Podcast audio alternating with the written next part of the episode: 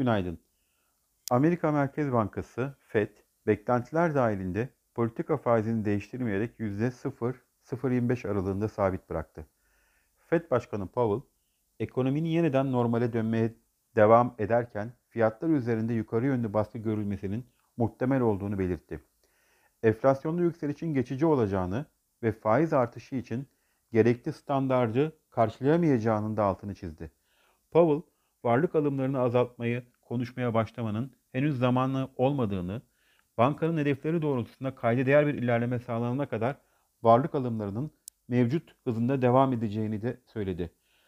Başkan Powell, bazı varlık değerlemelerinin köpüklü göründüğünü, ancak finansal sisteme zarar verebilecek herhangi bir risk görmediğini de belirtti.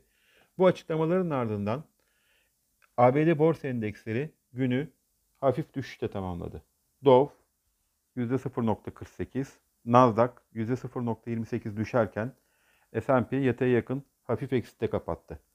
Ancak bu sabah vadeli endeksler pozitif seyir izlemekte. A B D dolarının küresel piyasalarda değer kaybetmesi ve on yıllık tahvil faizlerinin F E D kararı sonrası yüzde bir nokta altmış beş seviyelerinden yüzde bir nokta altmış seviyelerine doğru gerilemesi, gelişmekte olan ülke para birimleri açısından pozitif. Asya'da Japonya bugün kapalı. Açık olan borsa endeksleri de hafif pozitif bir seyir izliyor. Yurt dışında bugün Almanya'da enflasyon ve Amerika'da birinci çeyrek gayri safi yurt içi hasıla büyüme verisi, haftalık işsizlik başvuruları ve bekleyen konut satışları açıklanacak. Yurt içinde ise saat on otuzda Merkez Bankası'nın yılın ikinci enflasyon raporu sunumu gerçekleşecek.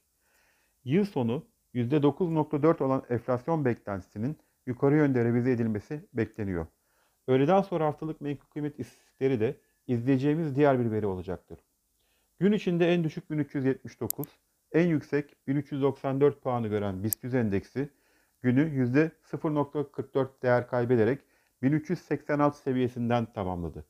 yirmi günlük hareketli ortalama seviyesinin bulunduğu bin üç yüz doksan dört seviyesinde denge arayışı içinde olduğunu gözlemlediğimiz endeks için yükseliş sürecinin devamı ve ivmelenmesi için mevcut seviyenin destek konumuna dönüştürmesi önemli olacaktır.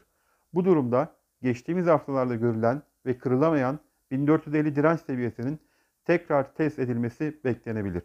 İyi ve sağlıklı günler, bereketli kazançlar.